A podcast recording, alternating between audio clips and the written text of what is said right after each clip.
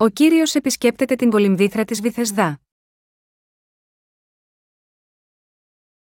Κατά Ιωάννην 5, 1, 9.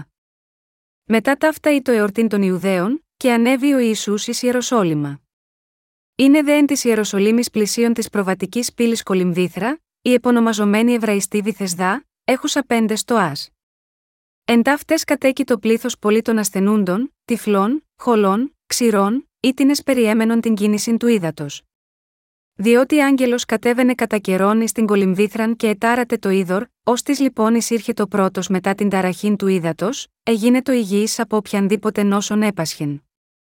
Ήτο δε εκεί άνθρωπος της 38 έτη πάσχων ασθένειαν.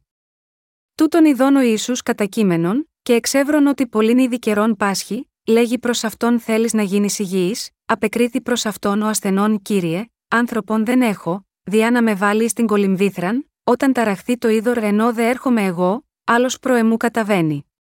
Λέγει προς αυτόν ο Ιησούς εγέρθητη, σήκωσον τον κράβατόν σου και περιπάτη. Και ευθύς έγινε ο άνθρωπος υγιής και εσήκωσε τον κράβατον αυτού, και περιεπάτη. Ή το δε Σάββατον εκείνην την ημέραν. Πώς περάσατε αυτή την εβδομάδα, στη σημερινή περικοπή της Αγίας Γραφής, ο Ισού επισκέφθηκε την κολυμβήθρα της Βυθεσδά. Το όνομα της κολυμβήθρας, Βυθεσδά σημαίνει το σπίτι του ελέους. Δίπλα στην κολυμβήθρα της Βυθεσδά, η οποία είναι κοντά στην προβατική πύλη στην Ιερουσαλήμ, ένα πλήθος άρρωστων ανθρώπων συγκεντρώνονταν και περίμεναν την κίνηση του νερού. Σύμφωνα με τον θρύλο, κάποιες στιγμές ένας άγγελος κατέβαινε σε αυτή την κολυμβήθρα της Βυθεσδά και τάρασε το νερό, και όπως προχωρεί η διήγηση, όποιος έμπαινε μέσα στο νερό πρώτος εκείνη τη στιγμή, γινόταν καλά από την ασθένειά του. Αυτός ήταν ο λόγος που πολλοί άρρωστοι άνθρωποι με διάφορες ασθένειες ήταν εκεί, περιμένοντας να ταραχτεί το νερό της κολυμβήθρας της Βυθεσδά. Σε αυτό το μέρος υπήρχε ένας άρρωστος που ήταν στο κρεβάτι της ασθένειας επί 38 χρόνια περιμένοντας την κίνηση του νερού. Αυτός ο άρρωστος που είχε αναπηρία επί 38 χρόνια, συλλογιζόταν, ακόμα και αν το νερό κινηθεί, εγώ δεν μπορώ να μπω, και αν ακόμα προσπαθήσω όσο μπορώ καλύτερα, είναι προφανές ότι άλλοι θα μπουν πριν από εμένα, και χωρίς καμία ελπίδα, απλώς έμενε εκεί θρυνώντα τη μίζερη ζωή του. Από τη στιγμή που δεν μπορούσε καν να κινηθεί, ήταν προφανές ότι άλλοι άρρωστοι που περίμεναν να κινηθεί το νερό, όπως σχολοί, τυφλοί και παράλυτοι, θα έμπαιναν πριν από αυτόν. Ω εκ τούτου, δεν υπήρχε άλλη ελπίδα, αλλά με μια ελάχιστη ακτίνα ελπίδας ότι ίσως θα μπορούσε να λάβει τη χάρη του Θεού, ερχόταν καθημερινά στην κολυμβήθρα μεταφερόμενος σε ένα κρεβάτι και περίμενε. Είχαν περάσει 38 χρόνια από τότε που είχε έρθει εκεί για πρώτη φορά. Μια μέρα ο Ιησούς Χριστός ήρθε στην κολυμβήθρα της Βυθεσδά. Ας σκεφτούμε πρώτα για μια στιγμή. Όταν εμείς επιδιώκουμε κάποια ανθρώπινη ευτυχία, έρχονται όλα σύμφωνα με τις προσπάθειές μας, γίνεται ο καθένας πλούσιος ζώντας με επιμέλεια, από που έρχεται η ευλογία μας, από τίνος δύναμη εξαρτάται η ευλογία ενός ατόμου, αν κάποιος κάνει προσευχές μετάνοια στο όνομα του Ιησού Χριστού, λαβαίνει πλήρη καθαρισμό όλων των αμαρτιών μια για πάντα, πρώτα απ' όλα. Αναφορικά με πράγματα όπως τους αμαρτωλούς που λαβαίνουν την άφεση των αμαρτιών, που ζουν με ευτυχία και με ευλογία του Θεού, πρέπει να σκεφτούμε αν αυτά εξαρτώνται από τη δική μας δύναμη ή από τον Θεό. Η βίβλος λέει: Εάν ο κύριος δεν οικοδομήσει οίκον, εις μάτιν κοπιάζουσιν οι οικοδομούντες αυτών εάν ο κύριος δεν φυλάξει πόλην, εις μάτιν αγρυπνεί ο φυλάτων, ψαλμός 1.27, 1. Εκεί στην κολυμβήθρα της Βυθεσδά, ένα πλήθος από άρρωστους κοίτονταν εδώ και εκεί σε μικρές ομάδες. Ο Ιησούς ήρθε στην κολυμβήθρα της Βυθεσδά, αλλά σε ποιους παραχώρησε τη χάρη της σωτηρίας, σε έναν άρρωστο που είχε αναπηρία επί 38 χρόνια. Ο Ιησούς μίλησε στον άρρωστο που ήταν ξαπλωμένος στο κρεβάτι επί 38 χρόνια χωρίς να μπορεί να κινηθεί. Θέλεις να γίνεις καλά, ναι, αλλά δεν έχω άνθρωπο να με βάλει μέσα στην κολυμβήθρα. Ο άρρωστος που είχε αναπηρία επί 38 χρόνια, ομολόγησε ότι δεν μπορούσε να κάνει τίποτε από μόνος του. Στη συνέχεια, ο ίσου, βλέποντας την ελπίδα μέσα στην καρδιά του, είπε: Σήκω, πάρε το κρεβάτι σου και περπάτα. Ακριβώς τότε, ο άρρωστος που είχε αναπηρία επί 38 χρόνια, στάθηκε επάνω όρθιος, πήρε το κρεβάτι του στους ώμους και άρχισε να περπατάει. Εκείνη την εποχή υπήρχαν πολλοί άρρωστοι άνθρωποι κοντά στην κολυμβήθρα, αλλά μόνο ο άρρωστος που είχε αναπηρία επί 38 χρόνια ικανώθηκε να σηκωθεί. Όλοι πρέπει να ζήλεψαν. Αυτοί οι άνθρωποι θα έμειναν άναυδοι γιατί δεν ήξεραν πως ο άρρωστος που είχε αναπηρία επί 38 χρόνια θεραπεύτηκε ακόμα και χωρίς να είχε μπει στην κολυμβήθρα της Βυθεσδά. Πίστευαν ότι μπορούσε να θεραπευτεί μόνο αυτός που έμπαινε πρώτος στην κολυμβήθρα όταν το νερό ταρασόταν. Είχαν προσπαθήσει να θεραπευθούν από την αρρώστια τους με την πίστη που είχαν πιστέψει. Όμως, ένας άνθρωπος που τον έλεγαν Ιησού, ήρθε και είπε στον άρρωστο που είχε αναπηρία επί 38 χρόνια χωρίς ορατή ευκαιρία για θεραπεία: Θέλεις να γίνεις καλά, μόλις ο άρρωστος είπε: Ναι, θέλω να γίνω καλά, με την απλή φράση: Σήκω, πάρε το κρεβάτι σου και περπάτησε, όλη η αναπηρία θεραπεύτηκε πλήρως. Και αυτό ήταν κάτι πραγματικά εκπληκτικό. Με τη μοναδική φράση των λόγων του Ιησού, Σήκω, πάρε το κρεβάτι σου και περπάτησε, ο άρρωστος μπόρεσε να σηκωθεί και να περπατήσει. Για να λάβουμε και εμείς τη σωτηρία, ισχύει το ίδιο. Το να λάβουμε την άφεση των αμαρτιών μας δεν εξαρτάται από τις δικές μας προσπάθειες. Τότε, από ποιον εξαρτάται, ο καθαρισμός των αμαρτιών μας εξαρτάται εξ ολοκλήρου από τον κύριο μας. Εξαρτάται εξ ολοκλήρου από τον λόγο του Ευαγγελίου του Ήδατος και του Πνεύματος, που είναι ο λόγος της σωτηρίας που μας δόθηκε από τον ιό του Θεού. Όσο για τους άρρωστους ανθρώπους που κάθονταν δίπλα στην κολυμβήθρα της Βυθεσδά, όλοι εξαρτιόνταν από τη δική τους δύναμη για να θεραπεύσουν τις ασθένειες τους. Ανάμεσά τους, ένας τυφλός μπορούσε να σκεφτεί: Είμαι τυφλός, αλλά η ακοή μου είναι καλύτερη από την όραση όλων. Έτσι, μπορώ να ακούσω τον ήχο του νερού όταν κινείται, καλύτερα από οποιονδήποτε άλλο. Μπορώ να μετρήσω την απόσταση από την ένταση του ήχου. Μπορώ να μπω πρώτο στην κολυμβήθρα. Κάποιος που κούτσενε μπορεί να σκεφτόταν, μπορεί να είμαι χολός, αλλά το ένα από τα πόδια μου είναι ισχυρότερο από οποιοδήποτε άλλου. Έχω επίσης καλά μάτια, καθώς και καλά αυτιά. Ακόμα και αν πρέπει να προχωρήσω πάνω στο ένα πόδι, θα μπω πρώτο στην κολυμβήθρα. Δεν έχει σημασία πώς, το μόνο που έχω να κάνω είναι να μπω σε αυτή την κολυμβήθρα γρήγορα. Πιο πέρα ήταν επίσης ένα σακάτη. Αυτός μπορεί να σκέφτηκε, εγώ ίσως να μην μπορώ να σταθώ, αλλά έχω δύο δυνατά χέρια. Μπορώ να πάω στην κολυμβήθρα ταχύτερα από όλους εσάς με αυτά τα χέρια. Και έτσι, έπρεπε να έρχεται στην κολυμβήθρα μέρα με τη μέρα. Ένας κοκαλιάρης άρρωστος μπορεί να σκέφτηκε, μπορεί να μην έχω καμία δύναμη, αλλά έχω διαυγίνου. Έτσι, ήρθα εδώ πριν από όλους τους άλλους και έπιασα χώρο πιο κοντά στην κολυμβήθρα. Όταν κινηθεί το νερό, το μόνο που έχω να κάνω είναι να κυλήσω μία φορά, και θα είμαι ο πρώτος. Το κοινό μεταξύ όλων αυτών των άρρωστων ανθρώπων στην κολυμβήθρα της Βυθεσδά, είναι ότι στηρίζονταν στη δική τους θέληση, μπορώ να το κάνω, επαναπαυόμενοι στη δική τους δύναμη.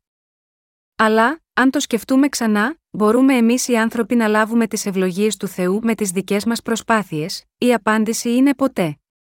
Τι μας λέει η Αγία Γραφή, που είναι ο λόγος του Θεού, αδιάφορο πόσο σκληρά προσπαθούμε και εξασκούμε τον εαυτό μας, δεν μπορούμε να λάβουμε την άφεση των αμαρτιών με δική μας δύναμη. Η βίβλος μας λέει: Πάσα δόσης αγαθή και παν δόρημα τέλειων είναι άνωθεν καταβαίνων από του πατρός των φώτων, εις των οποίων δεν υπάρχει αλλίωσης ή σκιά μεταβολή, Ιάκωβος 1 και 17. Οι άνθρωποι λαβαίνουν τη σωτηρία από την αμαρτία, εξαρτημένοι μόνο από τη σωτηρία χάρη του Θεού. Ω εκ τούτου, αν θέλουμε πραγματικά να λάβουμε τις ευλογίες του Θεού, πρέπει να επιδιώξουμε αυτές τις ευλογίες μέσα στο Ευαγγέλιο του Ήδατος και του Πνεύματος που μας έδωσε ο Θεός. Γιατί, αυτό οφείλεται στο γεγονός ότι πρέπει να λάβουμε πρώτα την άφεση των αμαρτιών και στη συνέχεια να γίνουμε παιδιά του, για να λάβουμε όλες τις ευλογίες του Θεού. Ήταν η μέρα Σαββάτου όταν θεραπεύθηκε ο 38 χρόνια άρρωστος από την αναπηρία. Όταν σηκώθηκε ο άρρωστος που ήταν κλινήρης με αναπηρία επί 38 χρόνια, οι άνθρωποι έπρεπε να δώσουν ευχαριστίες στον Ιησού και να τον δοξάσουν. Και ενώ συγχαίρονταν τον άνθρωπο που θεραπεύτηκε, θα έπρεπε να ρωτήσουν, ποιος είναι αυτός που θεράπευσε εσένα που είχες μια αναπηρία επί 38 χρόνια, και καθώς ο άνθρωπος που θεραπεύτηκε θα τους έλεγε, Ο Ιησούς με θεράπευσε, έπρεπε να ευχαριστήσουν τον Ιησού και να του ζητήσουν να θεραπεύσει και τις δικές τους αδυναμίες.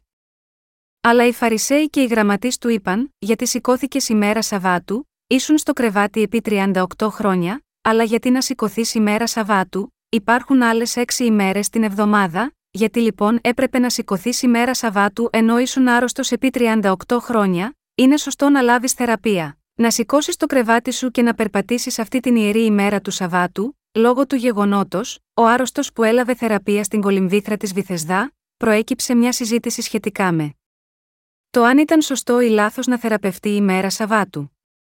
Μέσα από μια τέτοια αντίδραση των Φαρισαίων και Γραμματέων, μπορούμε να καταλάβουμε πόσο δεσμεύονταν από τη θρησκευτική τυπολατρεία. Όμικρον με τόνο, τι και να είναι, αν ένας θεραπευτεί η μέρα Σαββάτου ή κάποια άλλη ημέρα, είτε ένα θαύμα συνέβαινε ενώ έτρωγε είτε όχι, είτε ένας θεραπευόταν ενώ ήταν στο μπάνιο είτε όχι, είναι πιο σημαντικό ότι η αναπηρία ενός άρρωστου που ήταν κλινήρη επί 38 χρόνια θεραπεύτηκε. Έτσι, δεν είναι, ναι, έτσι είναι. Όλα τακτοποιήθηκαν όταν ένας άρρωστος που είχε αναπηρία επί 38 χρόνια συνάντησε τον Ιησού και έλαβε θεραπεία με το λόγο του. Ωστόσο, όσον αφορά αυτή την περίπτωση, ποια ανάγκη υπήρχε κάποιος να πει, γιατί περπατάς ημέρα Σαββάτου, ποιος είναι αυτός που σε θεράπευσε.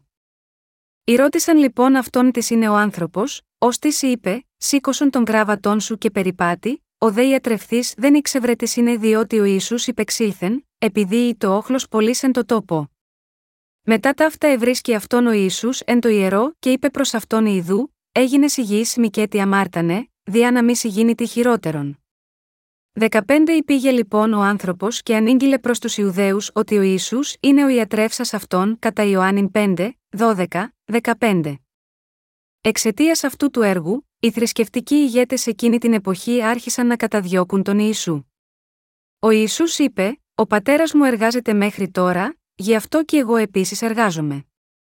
Ο Ιησούς ονόμασε πατέρα του τον Θεό. Εξαιτίας αυτών των λόγων, οι Ιουδαίοι προσπάθησαν να σκοτώσουν τον Ιησού. Τι λες ότι ο πατέρας Θεός είναι πατέρας σου, αν ναι, εννοείς ότι είσαι ιό του Θεού, επειδή, αυτή τη φορά, ο Ιησούς, που είχε παραβεί το Σάββατο από την άποψή τους, ονόμασε τον Θεό ως πατέρα του, άρχισαν να καταδιώκουν τον Ιησού ακόμα περισσότερο. Χωρίς ανησυχία, ο Ισού είπε: Διότι ο πατήρ αγαπά τον ιόν και δεικνύει εις αυτόν πάντα όσα αυτός πράττει, και μεγαλύτερα τούτον έργα θέλει δείξει εις αυτόν, διά να θαυμάζετε εσείς. Επειδή καθώς ο πατήρ εγείρει τους νεκρούς και ζωοποιεί, ούτω και ο ιό σου στην ασθέλη ζωοποιεί κατά Ιωάννην 5, 20, 21. Για να τιμήσει το θέλημα του πατέρα του, ο Ιησούς έκανε το έργο να ανασταίνει νεκρούς. Ο Ιησούς σώζει και δίνει ζωή σε εκείνους που θέλει. Ο Κύριος μας ήρθε σε αυτή τη γη και έκανε τα έργα της θεραπείας.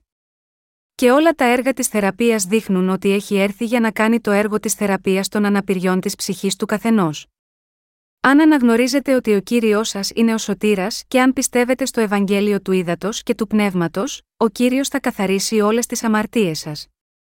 Ο κύριος δίνει άφεση αμαρτιών και αιώνια ζωή σε εκείνους που οι ψυχές τους είχαν πεθάνει εξαιτίας των αμαρτιών. Ακριβώς όπως ο πατέρας Θεός έχει σώσει τους ανθρώπους και έδωσε αιώνια ζωή, ο κύριος ημών Ιησούς Χριστός ήρθε σε αυτή τη γη και έσωσε όσους ήθελε, παρέχοντάς τους την άφεση των αμαρτιών. Και για να το πράξει αυτό, έπρεπε να καθαρίσει όλες τις αμαρτίες του κόσμου. Οι Ιουδαίοι δεν πίστεψαν στις καρδιές τους ότι ο Ιησούς είναι ο ιό του Θεού. Αλλά ο Ιησούς ήταν ουσιαστικά ο ιό του Θεού, και αυτός είναι ο σωτήρας μας. Επίσης, για όσους από εμάς πιστεύουν στον Ιησού, αυτός είναι ο αληθινός Θεός. Αυτός είναι Θεός και ο ιό του Θεού. Με τη γνώση και πίστη στον Ιησού ως σωτήρα, δεχόμαστε τη χάρη της σωτηρίας και μπορούμε να λάβουμε την άφεση όλων των αμαρτιών. Πιστεύουμε ότι ο Ισού είναι ο ιό του Θεού και σωτήρας που έχει δώσει σε όλους τους ανθρώπους την άφεση των αμαρτιών για να τους σώσει από τις αμαρτίες τους. Πιστεύουμε ότι ο Ιησούς μας έχει σώσει από την αμαρτία και το θάνατο. Πιστεύουμε ότι ο Ιησούς ήρθε σε αυτή τη γη με ανθρώπινη σάρκα και έχει καθαρίσει την αμαρτία του καθενός με το Ευαγγέλιο του ύδατο και του πνεύματος.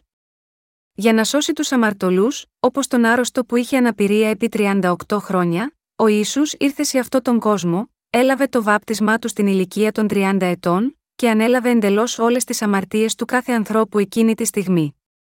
Και στη συνέχεια, έλαβε την κρίση των αμαρτιών χύνοντας το αίμα του στον Σταυρό αντιπροσωπευτικά. Με αυτόν τον τρόπο, ο κύριος έχει καθαρίσει όλες τις αμαρτίες μας.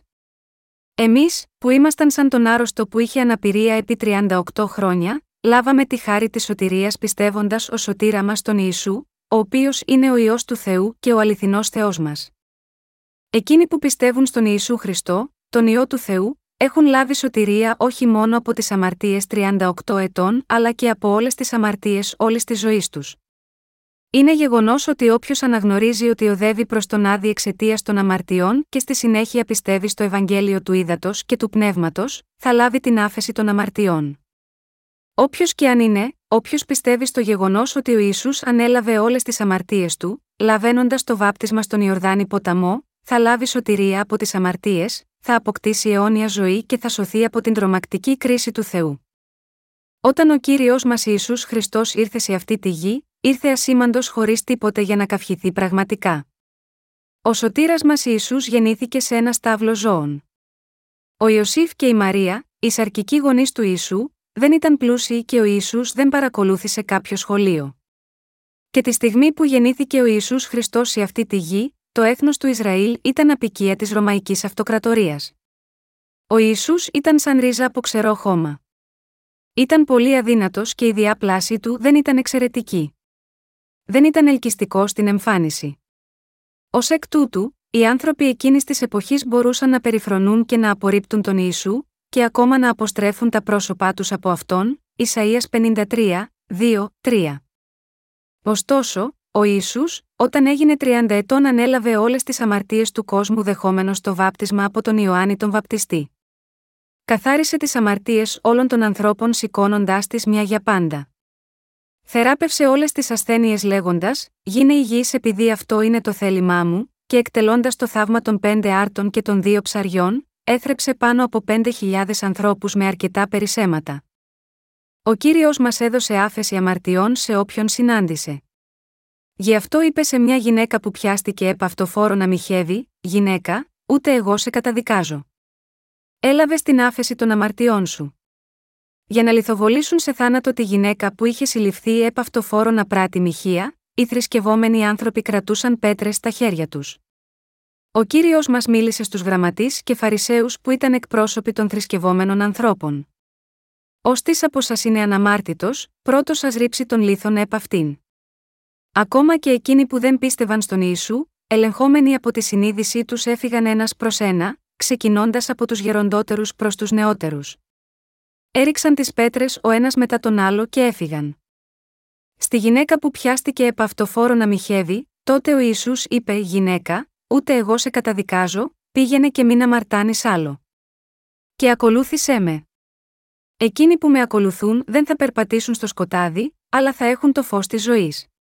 Δηλαδή εκείνοι που πιστεύουν στον Ιησού, όσοι πιστεύουν ότι ο Ιησούς τους έσωσε από όλες τις αμαρτίες με το βάπτισμα που έλαβε και το αίμα, ποτέ ξανά δεν γίνονται αμαρτωλοί. Ζουν πάντα ως δίκαιοι. Ο Ιησούς επομίστηκε όλες τις αμαρτίες της ανθρωπότητας με το βάπτισμά του, και πέθανε αντιπροσωπευτικά στον Σταυρό για τις αμαρτίες της ανθρωπότητας. Έτσι, είχε σώσει όλη την ανθρωπότητα από την αμαρτία. Ο Ιησούς ποτέ δεν διέπραξε αμαρτία όταν κατέβηκε σε αυτή τη γη.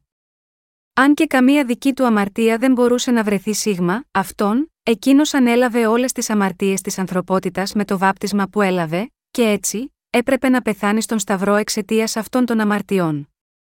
Ο Ιησούς έγινε ο σωτήρας όσων πιστεύουν, ο σωτήρας όλης της ανθρωπότητας, αναλαμβάνοντας από όλες τις αμαρτίες που όλοι όσοι γεννήθηκαν σε αυτόν τον κόσμο διαπράττουν σε όλη τη διάρκεια της ζωής τους, πέθανε στον Σταυρό και αναστήθηκε. Εκείνη την εποχή, όταν ο Ιησούς έλαβε τη θανατική ποινή, υπήρχε μέσα στη φυλακή του Πόντιου Πιλάτου ένας αποτρόπαιο και παράνομος εγκληματίας με το όνομα Βαραβάς. Όπως και εμείς, και εκείνος επρόκειτο να πάει στον Άδη. Εκείνη την εποχή, ο Βαραβάς ήταν καταδικασμένος σε θάνατο, βέβαιο ότι θα σταυρωθεί μπροστά σε όλο το λαό. Αλλά, αφέθηκε ελεύθερος, χάρη στον Ιησού. Αυτό δείχνει ότι ο Ιησούς έπρεπε να λάβει το βάπτισμα και να σταυρωθεί για να σώσει τέτοιους ιδεχθεί αμαρτωλούς. Αν ο Ιησούς Χριστός δεν είχε έρθει σε αυτόν τον κόσμο, εμείς που είμαστε σαν τον Βαραβά ποτέ δεν θα ξεφεύγαμε από το θάνατο. Ο Ιησούς έδωσε ζωή σε μας, τους αποτρόπαιου και παράνομους, πεθαίνοντας αντιπροσωπευτικά στον Σταυρό, ενώ σήκωνε τις αμαρτίες όλης της ανθρωπότητας που ανέλαβε μέσω του βαπτίσματός του. Όταν ο Ιησούς πέθανε πάνω στο Σταυρό, είπε: Τετέλεστε.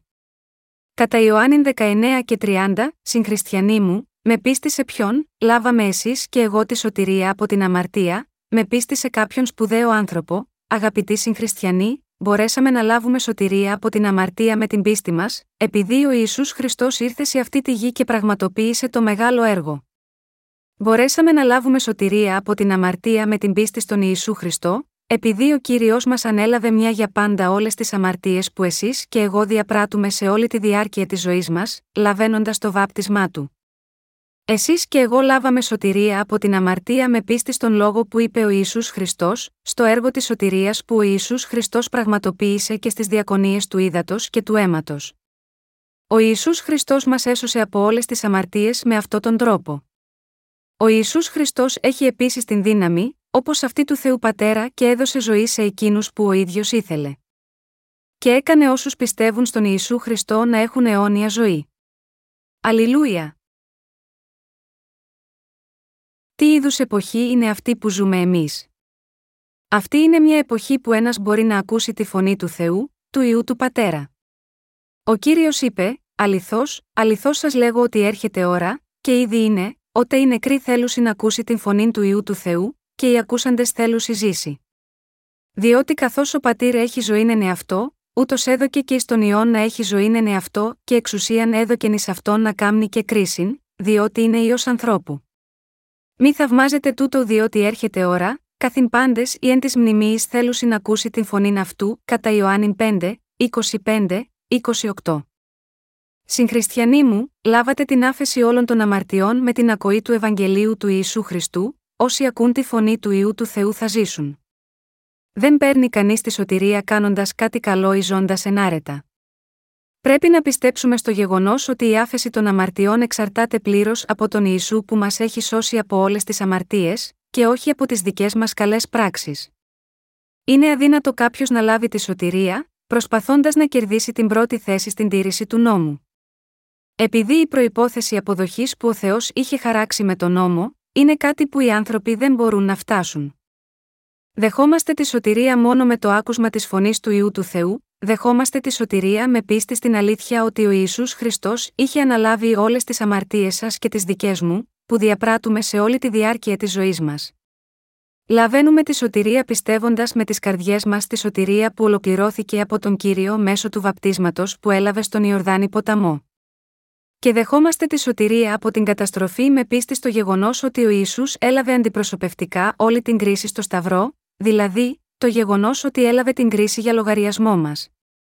Κάποιος μπορεί να λάβει τη σωτηρία της άφεσης των αμαρτιών, αφού πιστέψει ακούγοντας τον λόγο της αλήθειας από τους υπηρέτες του Θεού. Πώς λαβαίνουν αυτές τις μέρες οι άνθρωποι τη σωτηρία από όλες τις αμαρτίες τους; Λέγεται, άρα η πίστης είναι εξακοής, ιδέα κοίδια του λόγου του Θεού Ρωμαίους 10 και 17. Πρέπει να γνωρίζετε και να πιστεύετε αυτό τον λόγο. Μπορέσαμε να λάβουμε σωτηρία από την αμαρτία ακούγοντας και πιστεύοντας την αλήθεια του Ευαγγελίου του Ήδατος και του Πνεύματος, που λέει ότι ο Ιησούς Χριστός έχει καθαρίσει όλες τις αμαρτίες μας. Ο τρόπος για όλη την ανθρωπότητα για να σωθούμε, είναι να ακουστεί η φωνή του Ιού του Θεού, που είναι ο λόγος του κυρίου. Η φωνή του Ιού του Θεού καταγράφεται στην Αγία Γραφή.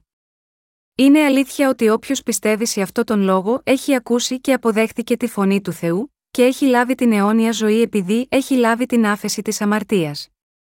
Με πίστη στο Ευαγγέλιο του Ήδατος και του Πνεύματος, εσείς και εγώ λάβαμε σωτηρία από την αμαρτία. Ο καθένας σε αυτή τη γη πρέπει να ακούσει τον λόγο του Θεού, προκειμένου να λάβει τη σωτηρία από τις αμαρτίες. Αν κάποιος ακούει και πιστεύει στον λόγο του Θεού, τότε λαβαίνει σωτηρία από τις αμαρτίες και γεννιέται ξανά επειδή έχει λάβει την αιώνια ζωή.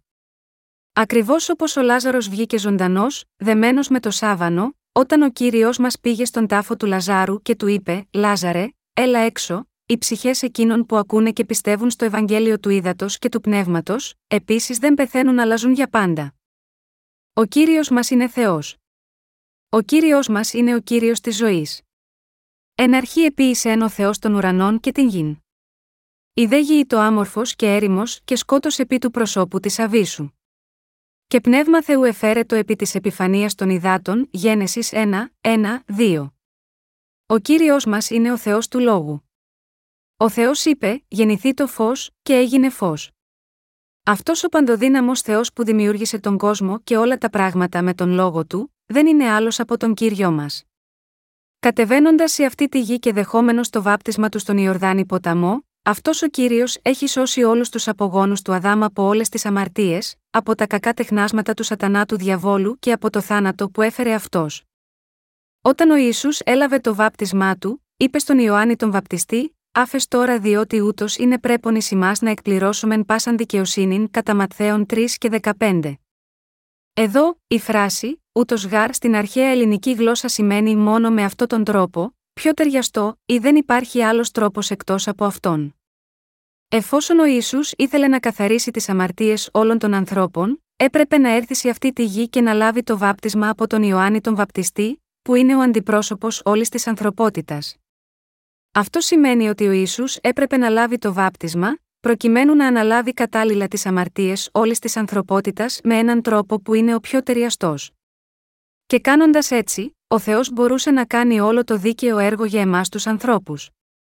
Και έτσι, οι αμαρτίες όλων των ανθρώπων καθαρίστηκαν από τις πλάκες των καρδιών τους. Πρέπει να ακούμε τη φωνή του Θεού μέσω του λόγου του Ευαγγελίου του Ήδατος και του Πνεύματος. Πρέπει να πιστέψετε στο Ευαγγέλιο του Ήδατος και του Πνεύματος, για να λάβετε την άφεση των αμαρτιών, για να αναστηθούν οι ψυχές σας και να αποκτήσετε αιώνια ζωή. Όποιος πιστεύει στο Ευαγγέλιο του Ήδατος και του Πνεύματος λαβαίνει σωτηρία από την αμαρτία. Μόνο με πίστη στο Ευαγγέλιο του Ήδατος και του Πνεύματος μπορούν οι άνθρωποι να γίνουν παιδιά του Θεού, να ζωοποιηθούν λαβαίνοντας τη σωτηρία και να κερδίσουν την αιώνια ζωή. Οι άνθρωποι δεν γνωρίζουν καλά τα πράγματα του πνεύματος.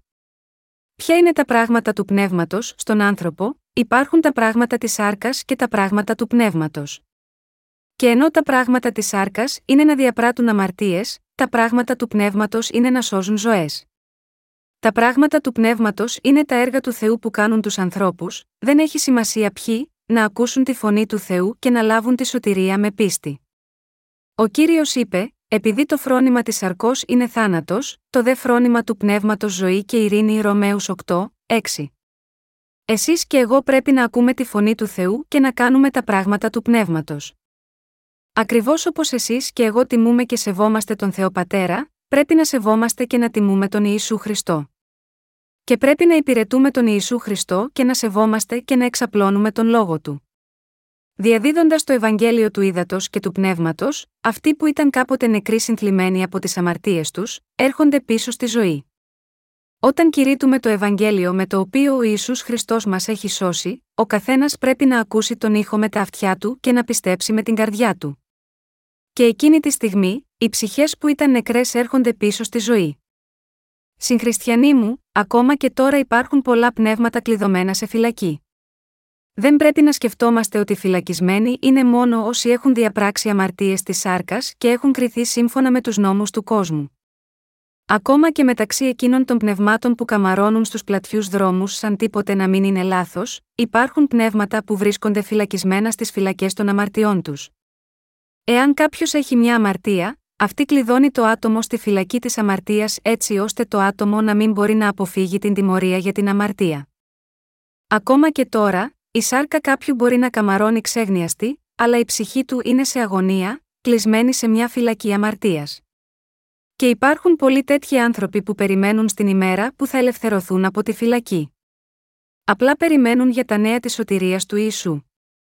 Σε αυτούς τους ανθρώπους, πρέπει να διαδώσουμε αυτά τα χαρούμενα και υπέροχα νέα της σωτηρίας που επιτεύχθηκε από τον Ιησού Χριστό. Όλοι όσοι ακούνε τη φωνή του Θεού έρχονται στη ζωή χωρίς αποτυχία. Συγχριστιανοί μου, εμείς που ελευθερωθήκαμε από τη φυλακή της αμαρτίας, αποκτήσαμε αιώνια ζωή επειδή πιστέψαμε στο Ευαγγέλιο του Ήδατος και του Πνεύματος. Μήπως λάβαμε τέτοια χάρη επειδή είχαμε κάτι για να καυχηθούμε, έστω για κάτι ελάχιστο, όχι, δεν είναι έτσι. Αδιάφορο πόσο πολύ προσπαθώ, δεν μπορώ να βρω ούτε ένα κομμάτι καλοσύνης σε όσους από εμάς έχουμε λάβει την άφεση των αμαρτιών και σε εκείνους τους άλλους που δεν έχουν λάβει ακόμα την άφεση των αμαρτιών. Παρ όλα αυτά, ο Θεός μας ήρθε στη γη και έσωσε εσάς και εμένα που είμαστε ελλειπεί και διόλου ελκυστικοί. Με το Ευαγγέλιο του Ήδατος και του Πνεύματος, ο Ισού έσωσε τα πνεύματα που ήταν στη φυλακή της αμαρτίας και τους χάρισε ελευθερία, 1 Πέτρου 3 και 19. Ένας αδελφός σε ένα σοφρονιστικό ίδρυμα μου στέλνει γράμματα, και όταν διαβάζω τις επιστολές του, συνειδητοποιώ ότι μεγάλη ευλογία είναι να ζεις ελεύθερος έξω από φυλακή.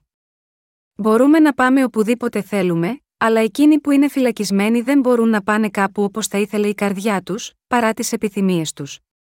Αγαπητέ πειμένα. Πώς είσαι, πουλιά ήρθαν και κάθισαν πάνω σε ένα κλαδί που βλέπω μέσα από τα κάγκελα; Τραγούδησαν για λίγο και στη συνέχεια πέταξαν μακριά.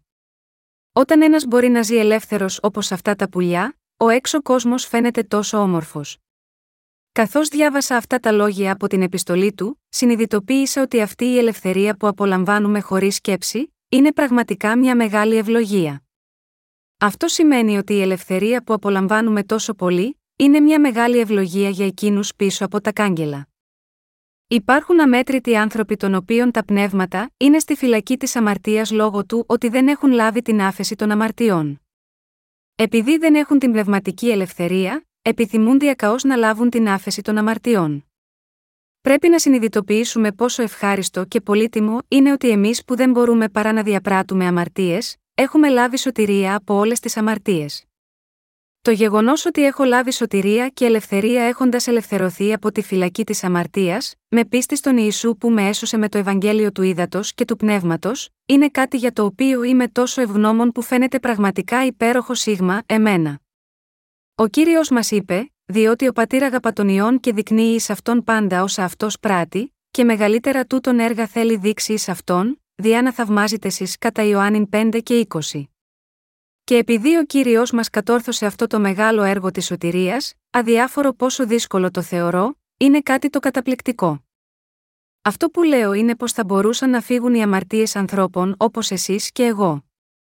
Ο κύριος είπε, διότι δεν υπάρχει άνθρωπος δίκαιος επί της γης, ώστε να πράττει το καλόν και να μη αμαρτάνει Εκκλησιαστή 7 και 20. Κάνουμε πάντα καλές πράξεις, μόνο και μόνο επειδή είμαστε δίκαιοι, επειδή είμαστε δίκαιοι, δεν έχουμε διαπράξει καμία αμαρτία, αν και δεν μπορούμε παρά να αμαρτάνουμε όλη την ώρα, δεν κάνουμε πάντα καλές πράξεις και υπάρχουν φορές που κάνουμε κακό. Υπάρχουν φορές που βασανίζουμε, ενοχλούμε, πολεμούμε, μισούμε, φθονούμε και ζηλεύουμε. Ακόμα και έτσι, είμαστε οι δίκαιοι. Δεν έχουμε καμία αμαρτία. Αυτό είναι τόσο θαυμάσιο. Το γεγονός ότι εκείνος έχει καθαρίσει πλήρως όσους από εμάς έπρεπε να πάμε στον άδειο εξαιτίας των αμαρτιών, είναι θαυμάσιο, και το γεγονός ότι όσοι από εμάς δεν μπορούσαμε παρά να αμαρτάνουμε ζούμε ενώ κάνουμε το δίκαιο έργο του Θεού, χάρη στον κύριο, είναι επίσης θαυμάσιο. Όλα τα έργα που έχει κάνει ο κύριος για μας είναι πραγματικά υπέροχα, αλλά πάνω απ' όλα, το πιο θαυμάσιο είναι το γεγονός ότι ο Θεός έχει δώσει στους ανθρώπους την άφεση των αμαρτιών. Ο Θεός δημιούργησε τους ουρανούς και τη γη με τον λόγο του. Αυτό είναι ακριβώς ένα θαυμάσιο έργο. Ο Θεός μας έκανε να γεννηθούμε σαρκικά και, επίσης, μας αναγέννησε πνευματικά. Το έργο που μας έχει κάνει δίκαιους και μας παρέλαβε ως παιδιά του Θεού καθαρίζοντάς μας από την ακαθαρσία όλων των αμαρτιών μας, είναι ακριβώς το πιο θαυμάσιο έργο. Δεν υπάρχει κανένα άλλο έργο πιο θαυμάσιο από αυτά τα έργα που έγιναν από τον κύριο. Πιστεύετε στο Ευαγγέλιο του Ήδατος και του Πνεύματος με το οποίο ο κύριος έχει σώσει εσένα και εμένα, το έργο του Θεού να καθαρίσει τις αμαρτίες μας, είναι τόσο θαυμάσιο που, ανεξάρτητα από το πόσο πολύ σκέφτομαι, δεν μπορώ να υπολογίσω το μέγεθος όλων των έργων του Ιεχοβά που έχει κάνει για μένα. Επειδή είναι πραγματικά αδύνατο να γίνουμε δίκαιοι αν κοιτάξουμε μόνο στη σάρκα μας. Έχετε εμπιστοσύνη ότι δεν θα αμαρτήσετε πια. Όχι. Έχετε εμπιστοσύνη ότι δεν θα κάνετε έργα της σάρκας, όχι. Αν και ζούμε διαπράττοντας αμαρτίες καθημερινά, το γεγονός ότι ο Ιησούς μας έχει σώσει τέλεια καθαρίζοντας όλες αυτές τις αμαρτίες, δείχνει την πραγματικά μεγάλη δύναμη του Θεού. Ο ίδιος ο Θεός ήρθε στη γη και έκανε τα πράγματα του πνεύματος.